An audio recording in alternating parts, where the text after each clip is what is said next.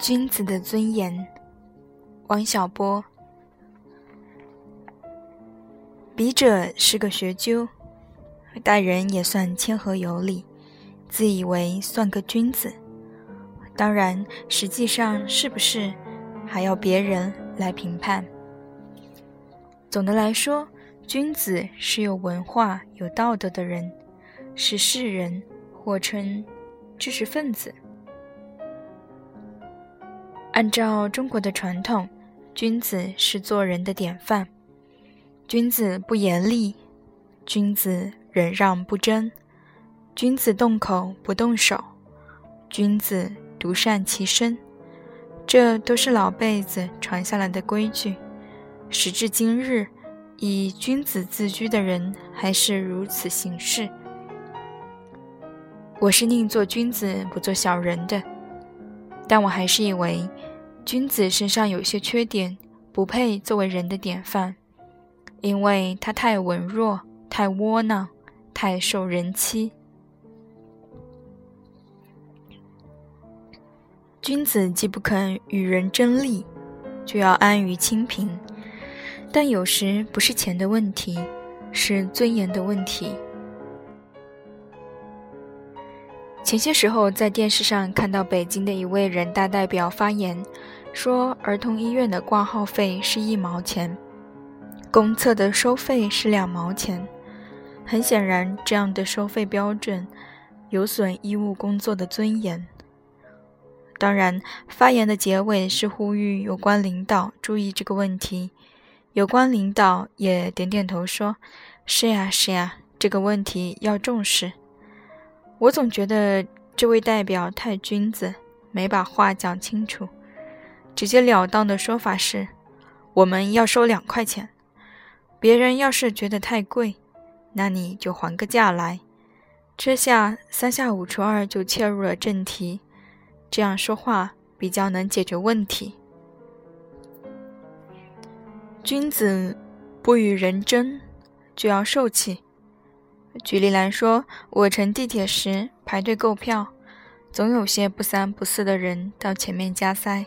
说实在的，我有很多话要说。我排队，你为什么不排队？你忙，难道我就没有事？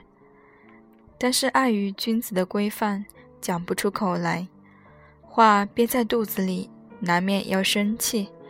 有时气不过，就嚷嚷几句：“排队，排队呀！”这种表达方式不够清晰，人家也不知是在说他。正确的方式是止住加塞者的鼻子，口齿清楚地说道：“先生，大家都在排队，请你也排队。”当这样一来，就陷入与人争论的境地，肯定不是君子了。常在报纸上看到这样的消息：流氓横行不法。围观者如堵，无人上前制止。我敢断定，围观的都是君子，也很想制止，但怎么制止呢？难道上前和他打架吗？须知君子动口不动手啊！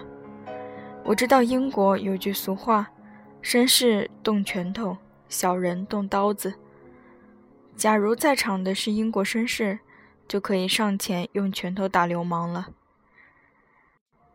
既然扯到了绅士，就可以多说几句。从前有个英国人到澳大澳大利亚去旅行，过海关时，当地当当地的官员问他是干什么的，他答道：“我是一个绅士。”因为历史的原因，澳大利亚人不喜欢听到这句话，尤其不喜欢听到这句话从一个英国人嘴里说出来。那官员又问。我问你的职业是什么？英国人答道：“职业就是绅士。难道你们这里没有绅士吗？”这下澳大利人澳大利亚人可火了，差点揍他。幸亏有人拉开了。在英美说某人不是绅士，就是句骂人话。当然，在我们这里说谁不是君子，等于说他是小人，也是骂人话。但是君子和绅士不是一个概念。从字面上看，绅士 （gentleman） 是指温文有礼之人，其实远不止此。绅士要保持个人的荣誉和尊严，甚至可以说是这方面的专业户。坦白地说，他们有点狂傲自大，但也有一种好处：真正的绅士绝不在危险面前止步。大战期间，英国绅士大批开赴前线为国捐躯，甚至死在了一般人前面。君子的标准里就不包括这一条。中国的君子独善其身，这样就没有了尊严。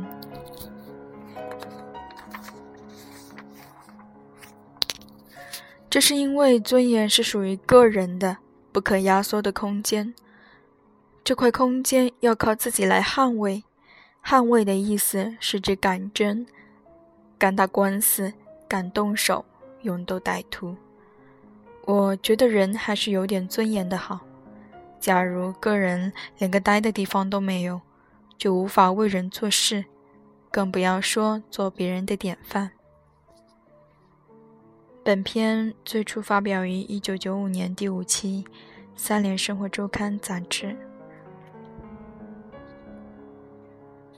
读完这篇《君子的尊严》，嗯，突然觉得还是有点沉重的。王小波的文章大多都是轻松搞笑，这篇也也挺，句词上来说也是比较，也也是比较轻呃搞笑的，但是一点都不轻松。现在我们的社会，也许君子。嗯，他所说的君子太文弱、太窝囊、太受人欺，还是挺有感受的。现在的医患关系这么的糟糕，让所有的医生活在这种岌岌可危当中。医生可以说是中国君子的代表吧。大部分的绝大多数的医生，真是挺像，嗯，君子，真是可以说是君子，嗯，不肯与人争利，不与人争就要受气，有，啊，太沉重了，不说了，就这样。